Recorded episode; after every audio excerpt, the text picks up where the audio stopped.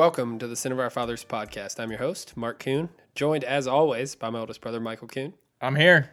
And this week we do not have our middle brother, Matthew. He is, I can only assume, partying it up in New York City with his wife. Wasn't thinking too much about us and just decided to do that for the week. But that's why we have three brothers, um, because we can we can move on without one of them. And if it sounds like crap this week, it's Matthew's fault because he's normally the one that handles all that stuff. And so we're kind of just figuring it out on our own. And don't let us know because we don't care. we're trying our best. That's what we're trying to say. We are trying to give you the best product we possibly can. And speaking of, you were saying that the ThomaHawk show has not sound good in past weeks. I listened to the one from today. It was so bad. Yeah, no, it sounds bad. It's like how like they're like a professional like they have people that are like doing that and it still sounds bad. I feel like we sound pretty good. No, I mean maybe the content isn't as great as the ThomaHawk show, which is undisputable, but the sound quality I, I think I don't know though. they've ramble a lot of times. I, a Yeah. lot of times the content's not great. I you, Okay. you get three or four nuggets on ThomaHawk every week that you that you can t- pull away, but Yeah, I- Hawkins Hawkins drives me Hawkins- nuts sometimes. I know you don't like Hawkins. Hawkins rambles, but like I like the rambles. Like I like it when Joe rambles about his life. Whenever he's talking about what it's like to be Joe Thomas, because it's Joe Thomas. I love oh, it. for sure. Um, anyway, so we don't have Matthew this week, um, but it is a win, a podcast after a win. We haven't had very many of those, so we are excited to bring it to you. Um, this podcast is brought to you by Barbasol, the new Barbasol Shave Club featuring the premium Ultra 6 Plus razor. It's a brand that men have trusted for nearly 100 years to deliver a close, comfortable shave. Who are you to argue with that? Visit barbasol.com to join the Shave Club today. Um, if you use discount code Browns, which is a code that you only get on our podcast at checkout, you get $2 off your initial shave kit order. So go to barbasol.com today, use that discount code Browns, B R O W N S Browns, and you get $2 off your shave kit order. You can change the frequency of the amount of times that razors are sent to your house. Maybe you shave a lot, maybe you don't shave a lot. Um, you can customize that to your specific needs. Go do that today. So, as always, we like to open up the podcast with a call to our grandfather, who is the reason that we are a Browns fan. That is the reason for our name, Sin of Our Fathers. Our grandpa um, has been a huge Browns fan his whole life, made our dad a Browns fan, and he made us a Browns fan. So, um, Michael got a chance to call him earlier this morning, and here is that call.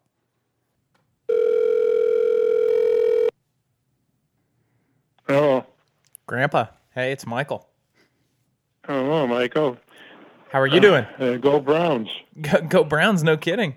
Didn't get a chance to talk to you yesterday. Wanted to uh, not let too much time pass before I gave you a ring to get your thoughts. Uh, well, I think they, they played a complete game, first one in three years. Uh, it's Uh, probably hard to argue with. No, they they uh, really really did a great job. Uh, and uh, the Chubb had a had a career day, and uh, and, and so did Mayfield. He was uh, they were both terrific. You know, when they, when they uh, there's four guys, uh, the Higgins and uh, Johnson and Chubb. The three guys made all the touchdowns, and they they really did a great job. Uh, It I- was I'm really happy. I, I, I hope this is uh, the beginning of uh, some some really competitive games from now on. Um, you would think so. It's nice that we're getting that bye week too to get healthy. There's a few Yeah, guys that are kind of dinged up.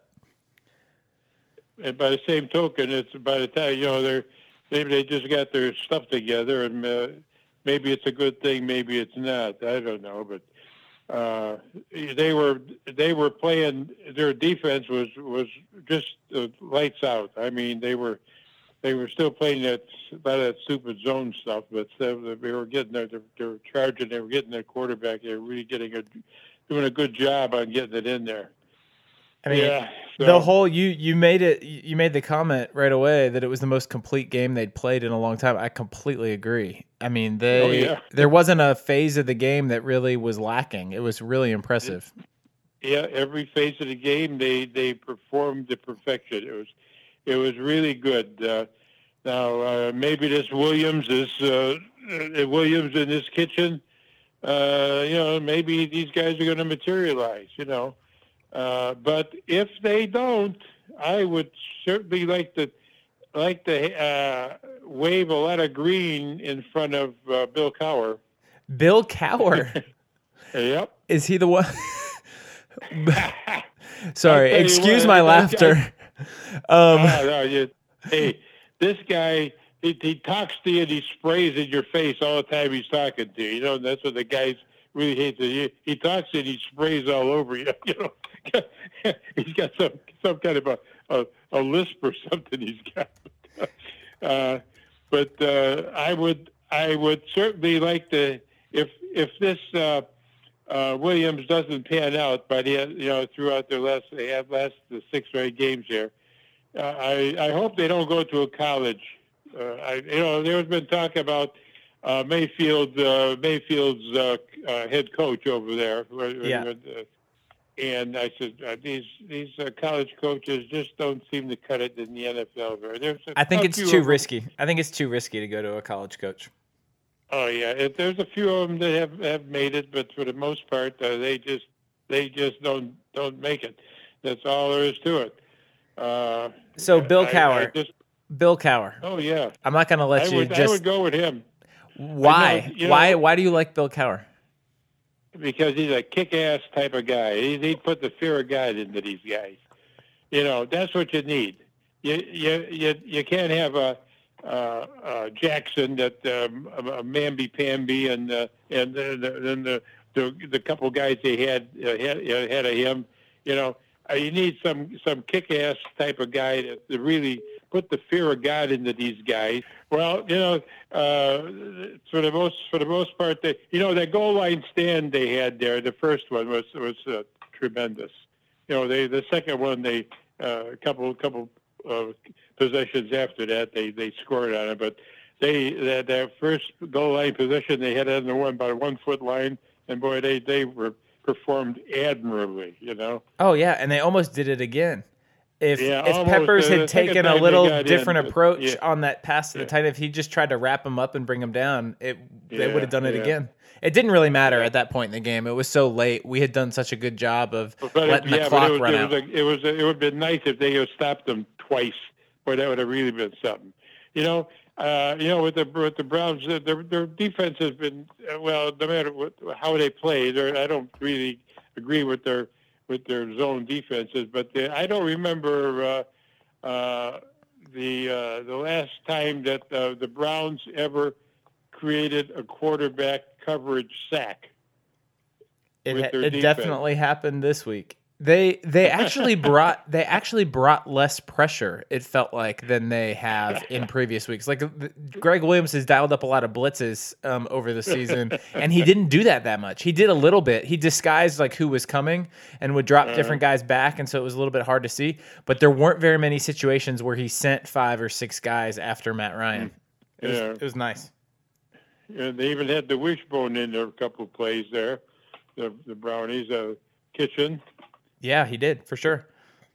So anyway, there's a, you know it's and they and uh, uh, was it Higgins? Uh, uh, Hill- Hilliard threw that pass. It's, Yeah. Uh, yeah, there was an intercepted, but uh, it's nice that there was a, a little bit of innovation there and something different. You know, I've been I've been preaching that they should do something like that for a long time, and finally they did something. Yeah, they finally But- did something. We threw an interception. Thanks, Grandpa. Yeah, threw an interception. At least, you know, nothing ventured, nothing gained. You know, yeah, yeah. Next time maybe it'll work. You know, but they they got to do something. They can't run. They can't have this run, run, pass, punt offense. You know, they, just can't do it. That was not the case yesterday. damn- huh? That was certainly not the case yesterday.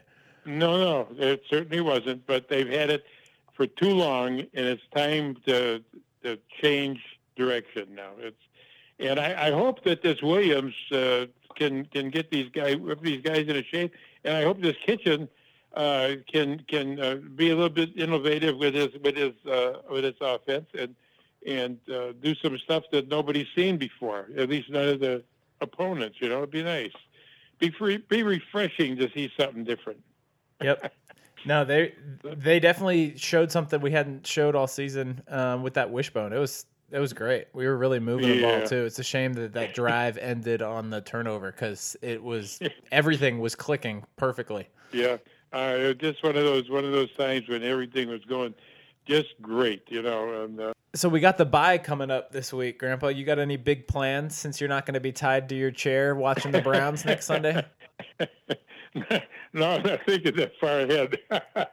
Just taking it one day at a time, huh? I'll probably I'll, I'll probably be able to watch a game that I wouldn't ordinarily look at because uh, at one o'clock because.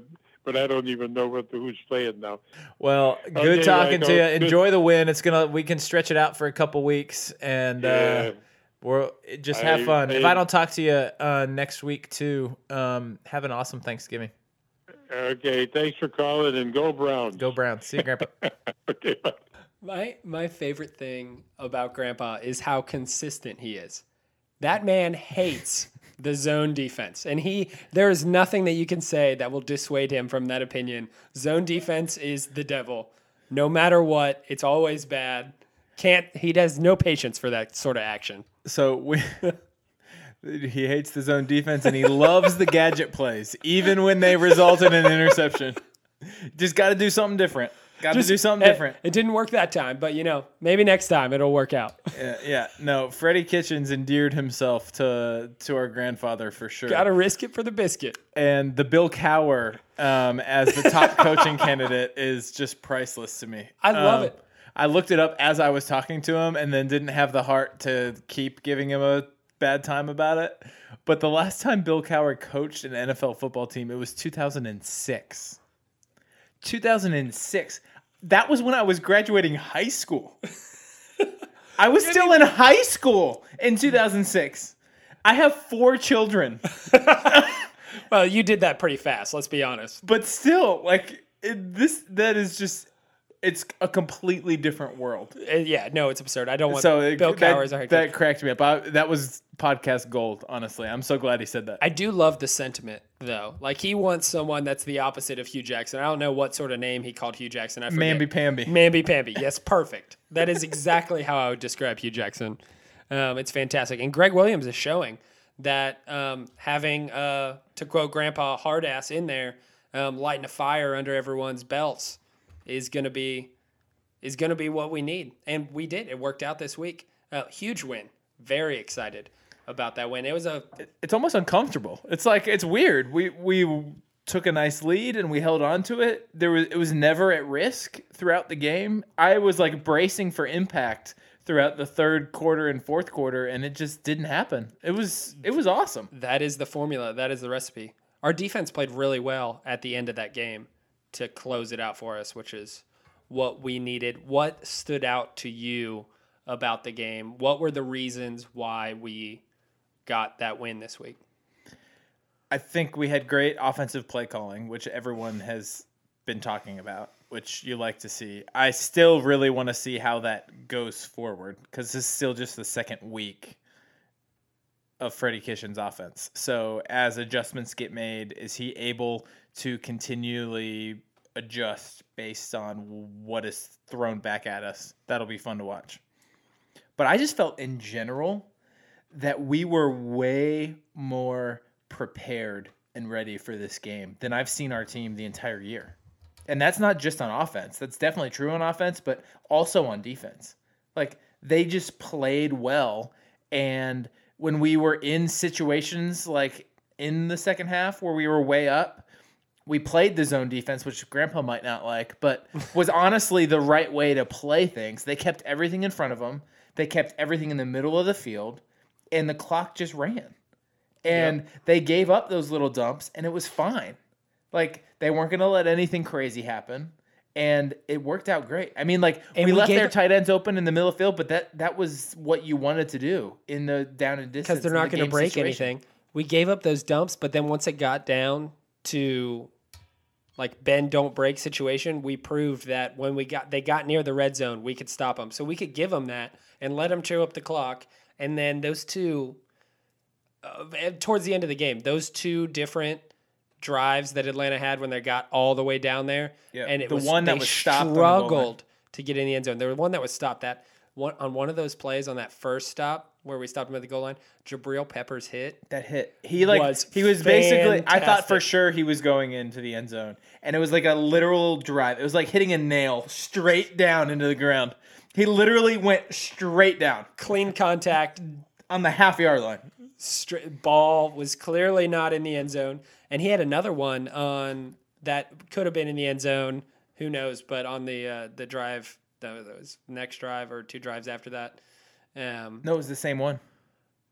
Are you sure? yeah, I think it was the it was the other one where um, He let the touchdown. the other go. tight end Hopper Hooper, whatever their second tight end was about to get in, and the announcers thought that he got in, but um, Yeah, but that was earlier on that same drive. I think wouldn't it? And then Peppers planted him a couple plays later. I think it was Gotcha. the same one. I'm not positive. I don't contend that it was the second one, but it doesn't matter. Anyway, our uh, defensive secondary, a lot of guys. We had some guys come back. Um, Denzel Ward played in this game.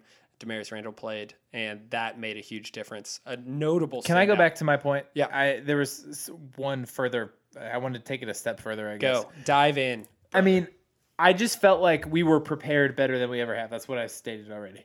And so I just want to give props to the coaches because I really feel like they deserve it for once. Like we clearly outcoached the Falcons in this game. Yeah, Our when, team When was the last more- time we got to say that? Our team was way more prepared than theirs was. And they were mentally prepared. Like we looked great on offense throughout the first portion of this game, but the lead, the scoreboard didn't show it until halftime. and they were mentally in this game the entire time. They got that ball, you know, with a two minute drive to put points on the board. And that drive right before halftime, I felt like swung the game for us entirely. We drove right down, put it in the end zone, had that beautiful, beautiful screen pass to Chubb with all the misdirection. It, mm-hmm. watching that the second time through was a treat. Tasty. I replayed Tasty. that about 10 times because it was our chops. awesome to watch Atlanta just completely bite on So the it was end the around. it was the fake end around sweep, and then Baker. Well, he faked the handoff. He faked the handoff to Chubb, and then he faked the end around to Antonio Callaway, and, And like then- everybody went for that and then he faked a screen to the opposite side to where Callaway was going. to where Callaway was going, Right. and then he threw and, it to and they Chubb. bit on that. They thought he was going to throw it out in the flat to Callaway or to maybe to Yeah. one of the other receivers that was out there. And then literally everyone ran out of the middle of the field, and Chubb just snuck right through, and it was perfection. and we had our blockers out there. I mean, it took forever to develop, but it was executed perfectly. if you can do it, do it. And so, anyways, but that drive, that whole drive leading up to halftime is what put us over the hump. And I just felt like we were oozing confidence from then forward. If that doesn't happen, we're down going into halftime. And it didn't feel like that. We were playing well. I felt good about how we were playing, but they were up pretty early because we had that interception, and you know, Yep. it just kind of things didn't go quite perfectly in the first half. And so, anyways, I just I feel like the coaches deserve a whole lot of credit. Yeah. Uh, the offense looks like a completely different beast, and it's shameful. It's shameful what Hue Jackson and Haley had done to this offense over this the course of this year and last year. And granted, that is to be said. It could be that our our offense gets figured out and it, it gets on tape, and Kitchens can't do the things that he's doing this week and, and the week prior. But But he but he showed things that we hadn't been doing, and he's game pl- they're game planning specific to the opponent, which like I like to see. Yeah. Now maybe they've like pulled out all the tricks they have, and they don't really have an opportunity to go much deeper. That might be the case, but I anticipate that you will continue to see them doing new innovative things to keep people guessing. I like to think that the wishbone was created just for this Falcons defense and not and that we'll continue to enter new packages just like that. That would be fantastic. Grandpa, shout out to Grandpa for knowing exactly what we were doing and knowing that we were running the wishbone offense. Yeah. That Well, it harkens back to his era. He was familiar with the. He might have ran the wishbone as a high schooler. Did he play high school football? I don't think so. know. No. Um, Dad did, didn't he? Dad did not. No, he played for like a time and he's like, "Yeah, they put me at offensive line." And I was like, "Yeah, no." He'd probably be really good at it. Oh, he would. He's like naturally strong Oh, he's In a way weird way. way stronger than I am. in a weird way. Um, I'd love to see him in his high school self playing offensive line. Would, would he be like Quenton Nelson? Did you see the video? Quenton Nelson just yelling. That was fantastic. I was watching I was watching Scott Van Pelt and it was like, this is the best video we've seen today. And they played it on a loop like 15 times. Him pulling, he just comes out, he pulls, yelling and and yelling the whole time. that guy. Oh my gosh, it's fantastic. Uh, so fun. Okay, the, so one thing I wanted to point out about that wishbone drive, yep. Which we were moving the ball really well. We got to the 34 and ended in a turnover, interception. but it was really innovative. Definitely had them on their toes. We had a bunch of running plays, option plays off of that wishbone. They had a nice little slant to Breshad Perriman that went really well. Like the whole thing was working, and then it ended in the turnover. But have you ever seen the wishbone run with three true running backs? I was thinking about this. Because normally, when I've ever seen the wishbone run, It's a wide receiver. it's either a wide receiver or, or like a fullback. fullback is Yeah. the third guy. Yeah. There's like two running backs and a third guy. Yeah. It seemed really unique to me that it was three running backs. There was and they have different skill sets. Like, I kind of liked it. There was a couple times that Orson Charles was in there on that drive and was part of it. But there was times where it was Hilliard, Duke, and Right. Chubb. Right. And they Like- all when I think about the wishbone, I don't even know if they actually ran it or if they just had opportunity to run it. So this might entirely be in my head. But I think of the Arkansas mid 2000s football team where they had Darren McFadden, Felix Jones, and Peyton Hillis. They would have I those don't guys. know if they did run it. They would have those guys on the field all together all the time. Peyton. Hillis played fullback that whole time. Yeah. Like he was just a fullback. Yeah. Anyways, so I, that was just a note that I haven't heard anybody say anything about, but seemed unique to me. I don't know that I've ever seen the wishbone run that way. Yeah, and I mean it makes sense. Kitchens is the running backs coach, and he sees the talent that we have, and he's like, "Hey, let's use it." Yeah. Um, and that's how that's how you need to coach an NFL team. Use the talent that you have, and use do what they're good at. One of the things that I was excited to I, in the post game press conference, I heard them talking about it, um, and they were saying, "Yeah, I mean, whenever we have a package where Duke Johnson's out there, they know to look out for the pass. They know that we're going to try to pass the ball to him." So let's put them both out there at the same time, and we can pass it to Nick Chubb because he's Well, Nick Chubb caught three balls a in this completely adequate receiver, a, almost equaled his entire catch um, total for the rest of the year. And one of them, so the touchdown was just an easy catch. The uh, one of the other ones was an easy catch, but one of them Baker didn't actually pu- put a good ball out to him out on the flat, and he had to completely twist around to make the catch. And I was like, wow, that was like a nice catch. Like I would mm-hmm. expect Duke to make that catch because we've seen him do it over and over again. But he had to make an adjustment when his body was moving in one direction, completely come back and catch it. So it's a nice thing to see going forward. One of the things that stuck out to me most in this game is the statement has been made that Nick Chubb is a phenomenal running back. And his patience and then burst whenever he like makes his decision on where he's going is unreal. there was that one play, I forget when it was in the game, where he was we were running to the right side. It was like a right side draw or off tackle. I can't remember. He um, hops to the but He hops. He no, it wasn't the one where he's running to the right side and then he completely cut it back all the way No, because but he hops a- to the right first, and so everybody shifts to the right, and then he hops to the left and scoots it all the way back around the other way. Like his footwork was unreal. there was that critical mass of everyone running that direction, and he came all the way outside, which, like textbook wise, isn't exactly what you want to see your running back doing all the time. But if that's all that's there, and he has the speed to get outside and get around it, it's it's just I I am in no way missing Carlos Hyde No, at all. Don't even know I mean- his name anymore. It's not even I mean, his line was ridiculous. He had 20 carries for 176 yards and a touchdown. yeah, he was he was phenomenal. 20 for 176. So the one thing that I keep hearing, so after week one, we heard the players talking about how Freddie Kitchens talked to all of them and said like, "What plays are you comfortable with?" Mm-hmm. And he wanted to run the plays that they were comfortable with, which makes a ton of sense. Gives you a lot of confidence. Like it's going to show on the field. Like it's good coaching. Reasonable, Freddie. Yes. Very reasonable. Bitonio was quoted after this game. I don't know if you saw this, saying that he went to the quarterback so Baker, and all of the offensive linemen and had them give him their five favorite plays. What are your five favorite plays? That's awesome. But like your favorite play gets called, you know your coach is like thinking about it, like you're gonna go like make it happen. Yep. And You want happen saw again. that. Like our running game was phenomenal. Like you know that that is a direct correlation. It's just so funny. To It's me. not a hard It's just- thing, it's but just it's so funny to me how simple of an idea that is and how effective it was. like, yeah. it's fantastic. Oh. But yeah, our running game looked fantastic on that 92 yard run. my favorite part had. though was Antonio Callaway. Just like Okay. go this way, go this way, go this way. Yeah, so no, that was fantastic. But Antonio Callaway also has to attack the wide receiver there. Like he almost No, he was fine. He was in he was in position. He just didn't even have to. he didn't have to, but like he like Chubb almost got caught by the linebacker that was coming from the other side. Like Antonio Callaway has to at least engage to give him a little bit more room. I mean, it worked out, right? And when it works out, you're always looking at the positives. But, um, but yeah, Nick Chubb, and I think they said it on the broadcast, the national broadcast. He looks a lot faster than his four, five, whatever forty time.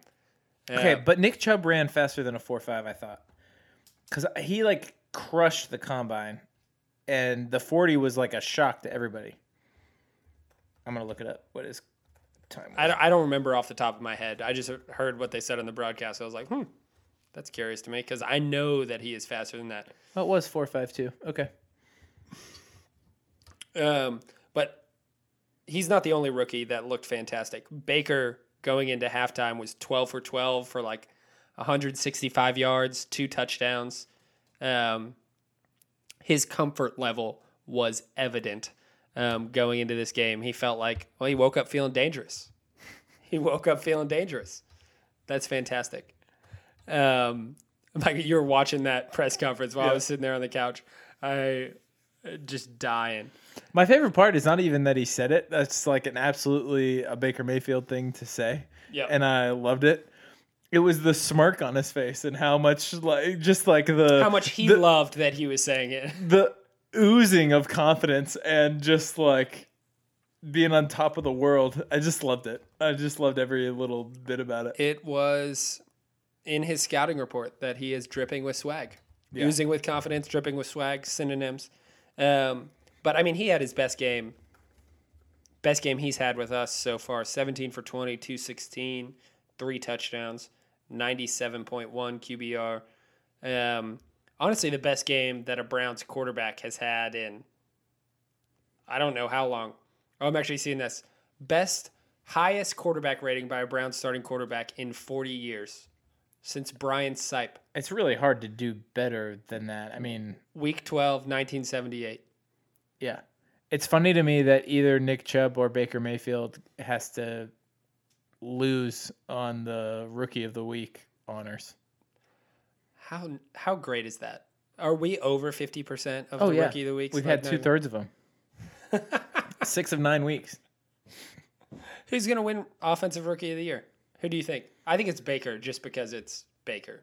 quarterbacks obviously get the benefit of the doubt. It seems like they'll lean towards a quarterback over another position player, but I think Saquon's going to give him a run for his money. I think it's between those two. If Baker keeps playing like he is, he'll win it. But right now, it'd be close if they had But to if decide Nick today. if Nick Chubb keeps playing like he is, even without starting those first few games, he's going to have a better stat line overall for the season than Saquon's going to have.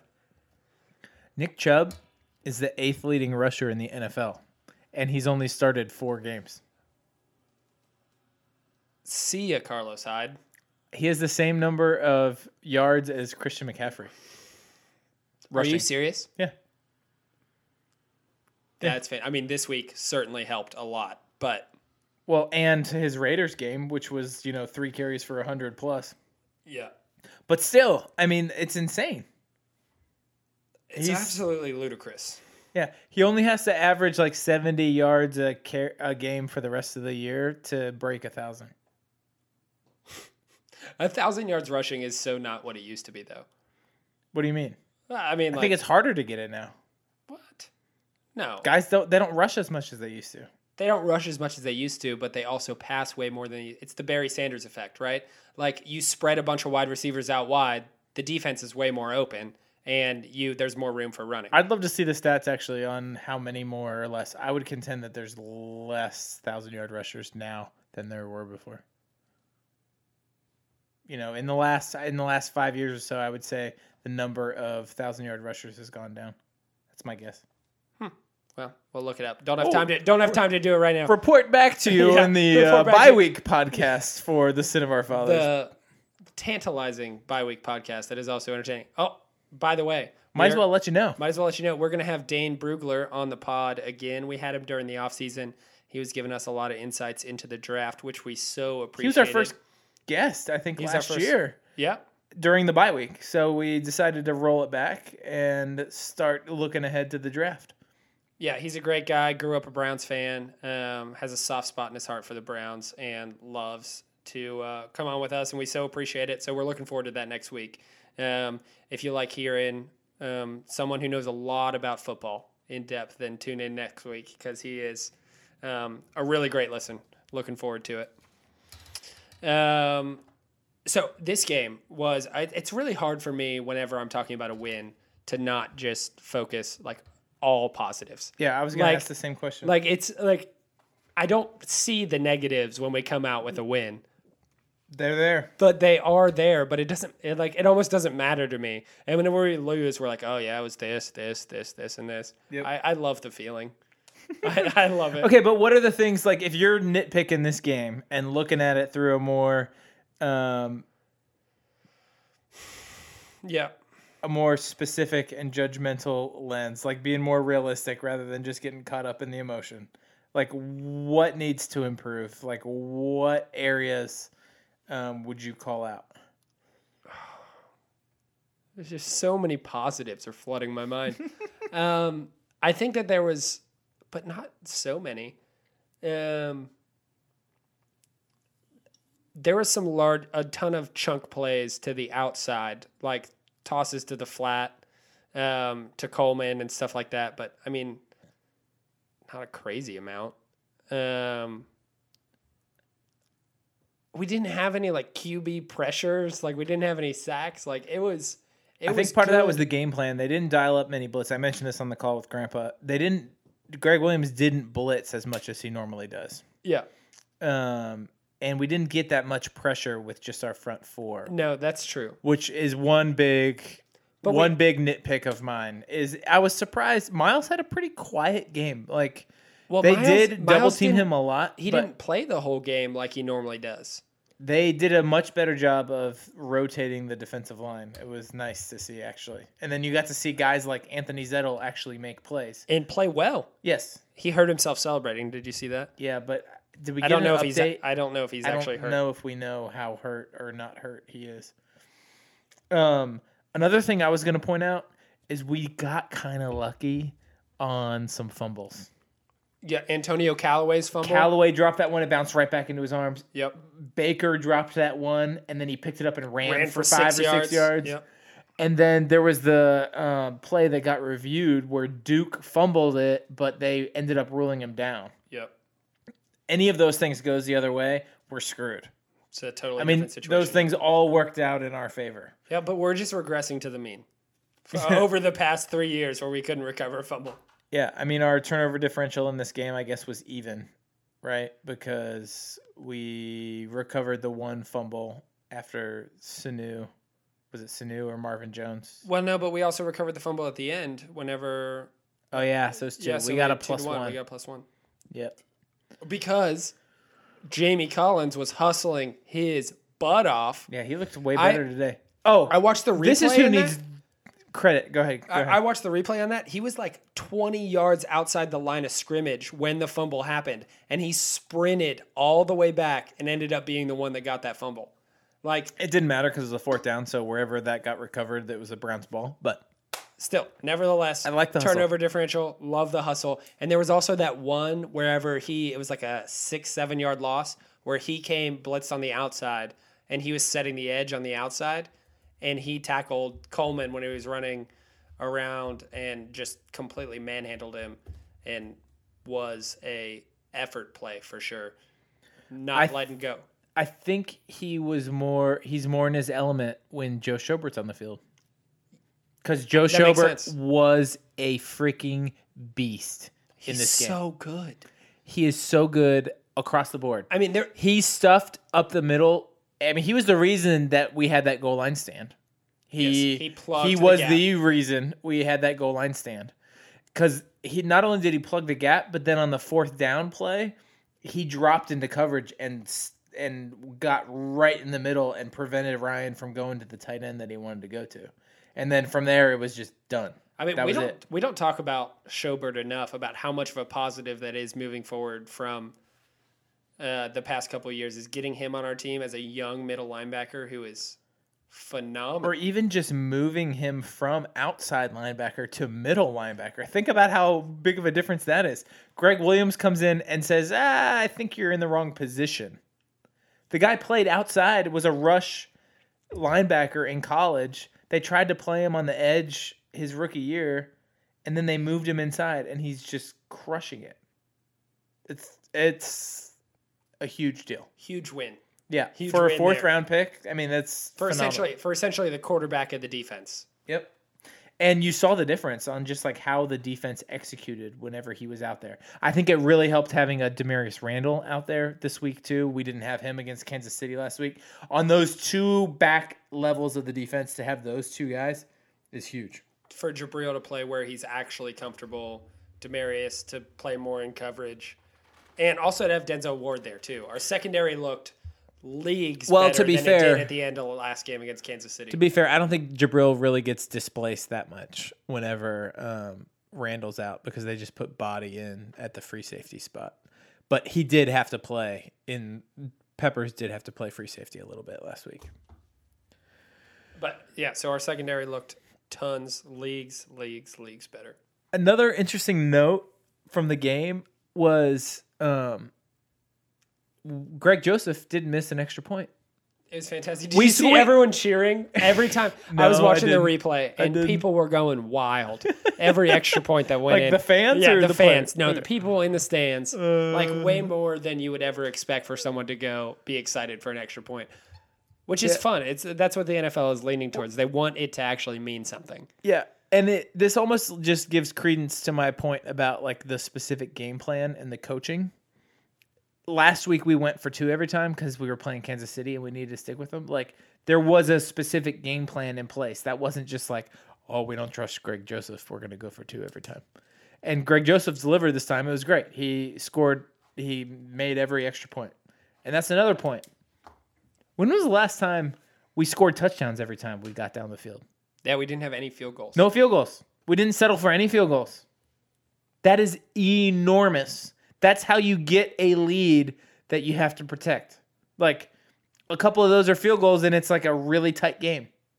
That's the on- that's the way that you win National Football League games. Yeah. I mean, that literally makes the difference. Oh, wait, one of the things I want to talk about is TJ Carrie, who we didn't have a ton of expectations for, but he played Julio Jones one on one this entire game and played as well as we could have expected.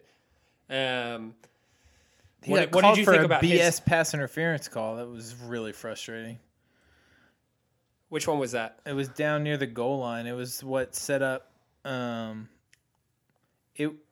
I. th- I'm trying to remember. I'm trying to place it actually in the context of the game. I don't know if it was what s- set up their f- first touchdown, or it might have been right before our goal line stand.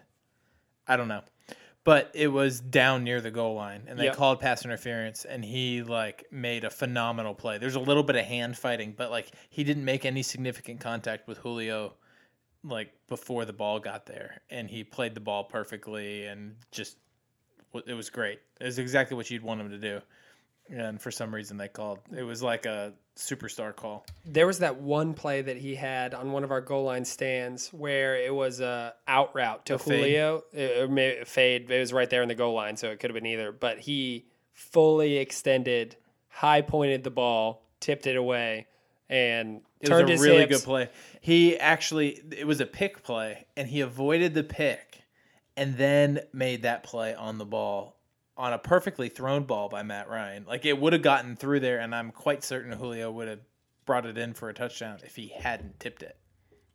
I mean, that's just something that I didn't expect or think that TJ Carrie was capable of, but he did it the entire game. I mean, Jul- Julio Jones had actually 107 yards and a touchdown, but a lot of those numbers were like created at towards the end of the game when we were playing soft zone defense, allowing them to catch the ball underneath. Um, I thought it was interesting. It seemed like Julio was lined up in the slot a lot. And I don't know if that's common for the Falcons or not. I really don't know. I haven't watched enough of their games to know. But that kind of played to TJ Carrie's strength. Like what he's used to. He's better playing out of the slot than out on the boundary. And so I think it just kind of worked. And the way they set up the game plan for our defense in this game was Denzel Ward matched up against Calvin Ridley, the smaller, faster, quicker guy. TJ Carrie matched up against Julio Jones. And that was the way. And since they had Julio in the slot, it just kind of seemed like that catered to Carrie's strengths. Yeah, it's interesting to me though. Uh, just like theoretically, that like slot receiver, like slot cornerbacks, cornerbacks playing in the slot. That's usually like your third guy, right? You have your best guys outside, and then your third guy is the slot covering the slot guy. The slot seems to me like it would be harder to cover because you don't have the out of bounds line there as a boundary. Yeah, it's harder. Yeah, I, it's it's more difficult. I just wonder, like philosophically, why set, that though. is the thing. Like it's a it's a quickness thing. Yeah, it's just a different skill set. And I don't know. It is weird. I completely agree. Yeah, it's just it's just strange to me. I was thinking about that today because you mentioned that one whenever after the game was over, and uh, when I was rewatching the game today, I was thinking about that. It's just a strange, strange way that the NFL is set up in that way. But I mean, Carrie's great at it, and he, he did a really mean, good job this week. I mean, he took he took Julio Jones out of basically out of the game in the meaningful minutes of the game. Julio Jones didn't do a whole lot. Oh, he had a bunch of like really huge stops. Yeah. It was, and they jumped off the screen. No doubt, best game TJ Carrie's played um, in the orange and brown.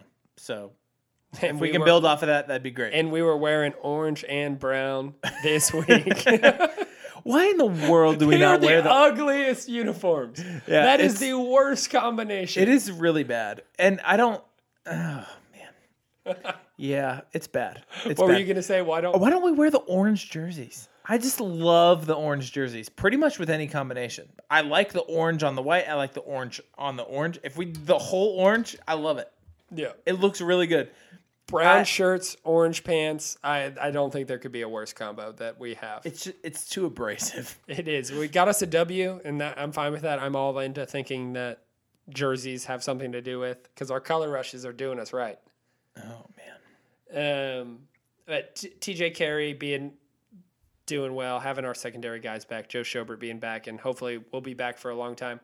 Um, Joe Schobert, that's the first time he's been out for any amount of time, even in his college career. So In that's high school, yeah, I think he said. optimistic moving forward. Um, what else about this game? Do you have any uh, last minute pointers you want to talk about? Last shout outs, anything like that? I've uh that's the extent of my notes. Yeah, I have nothing else to say. Run dry. But it is Great, ju- fantastic. just that it, it was exciting. It was it was so exciting. Hopefully, cheers to a lot more games like that. That was Yep. fantastic. Yep. It's amazing what a new coaching staff can do. Some fresh minds, and it is illuminating to the fact that Hue Jackson was absolute trash. Couldn't Yeah. couldn't be more happy that he's gone. He's Uh, bringing his trash elsewhere. yeah, I, and I hope he does. It's so it. The news came out that Hue Jackson's been hired by Cincinnati. Um, In an and- undefined role. Yes, an undefined role. They haven't said exactly what he's doing, and we talked about it on the podcast that we thought he was going to be hired as an offensive guy somewhere else. That's what he's good at. That's what he can do. Um, but it kind of really sucks that he's going to Cincinnati when we still have to play them twice more this year. If you're Hue Jackson, why do you take this job? Why? Right now. Like you're still getting paid a lot by the Browns. Like why do you jump 2 weeks after you got fired to go coach somewhere else in the middle of the season? Because he's a slimy little, seedy little piece of work who wants to stick it to the Browns because they're still going to play the Bengals twice more this year. And he wants to screw them over and show that he was actually the answer to all of their problems and that they made a mistake. That's, that's, I mean, unbiasedly, that's what I think. Can I? It might be right. it very well might be right. And there's lots of Browns fans that are right there on your side and literally think he's the devil incarnate. No, I don't think that. I just like, he, he he's a, he's a slimy, squirmy little dude. Yeah. Can my proposal is that Hue Jackson is a very mentally unstable and insecure individual. And Hue Jackson thinks that if he doesn't take this job, that he might not get another job. And he's like, "Oh, this is one of the only people that actually likes me in the world." Mar- Marvin Lewis, I I should do this. But like seriously, have you ever heard of any other coach getting fired and like jumping at like the, the next opportunity that just shows up? It's completely unheard of. That doesn't happen ever. Yeah, like if he just waited until the offseason, he would probably be hired as an offensive coordinator. Probably in Cincinnati. Yeah. Like if he wants to coach with Marvin Lewis in Cincinnati. Like it just screams desperation from Hue Jackson's side of things. I like I don't feel sorry for him, but in some ways it's kind of sad.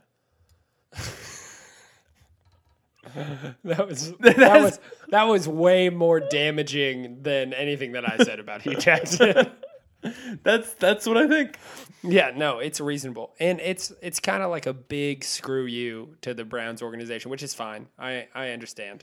But you know what? If Hue Jackson's the one creating game plans uh, to coach against the Browns, so be it. I think that might be a good situation for us. Yeah, I feel positively about the chess match between Gregg Williams and Hue Jackson.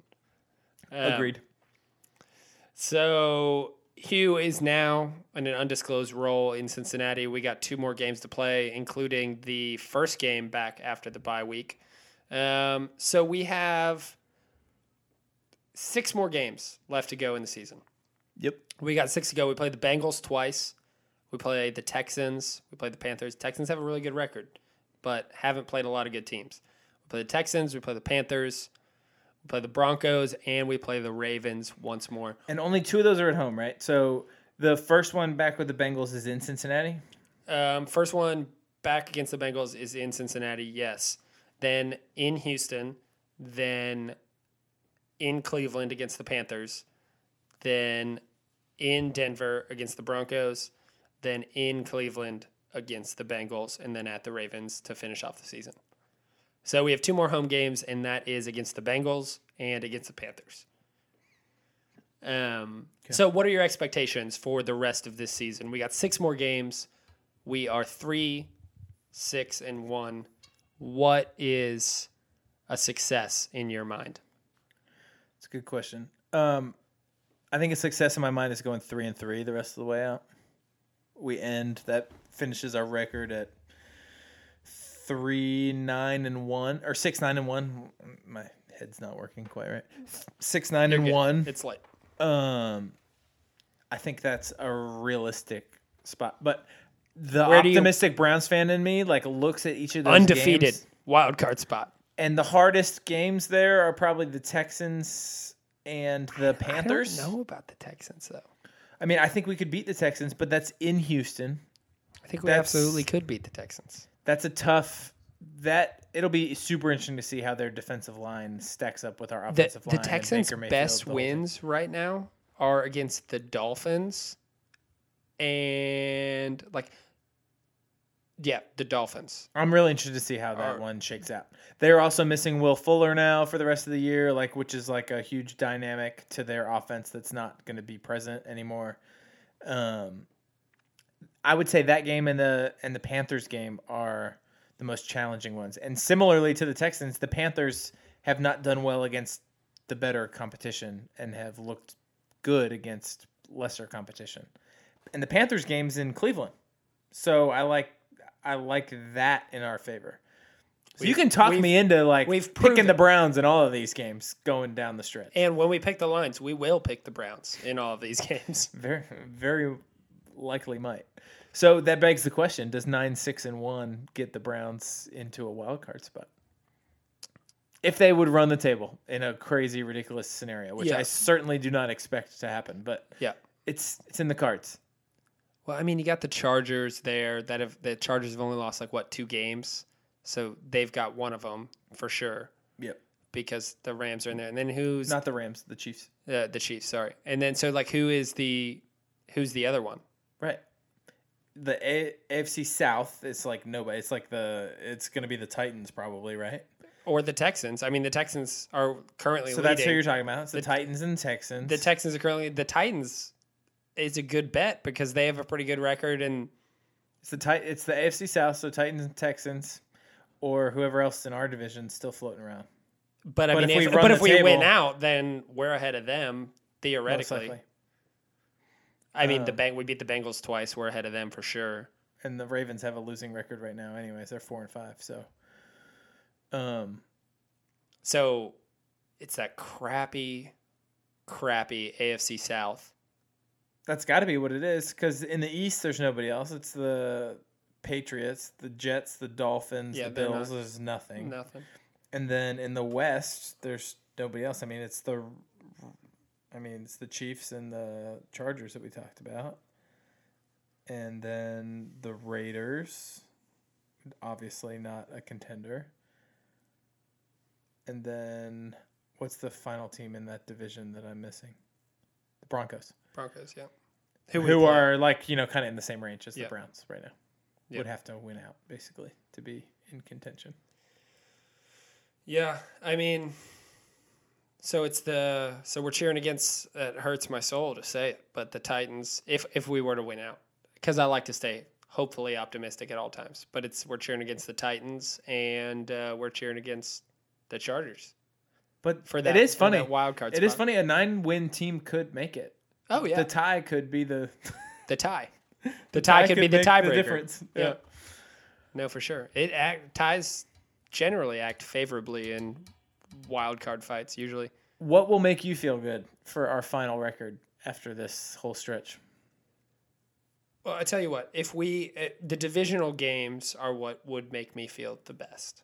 If Sure. we beat the Ravens in the last week, I would be really happy to sweep the Ravens um, in Baltimore.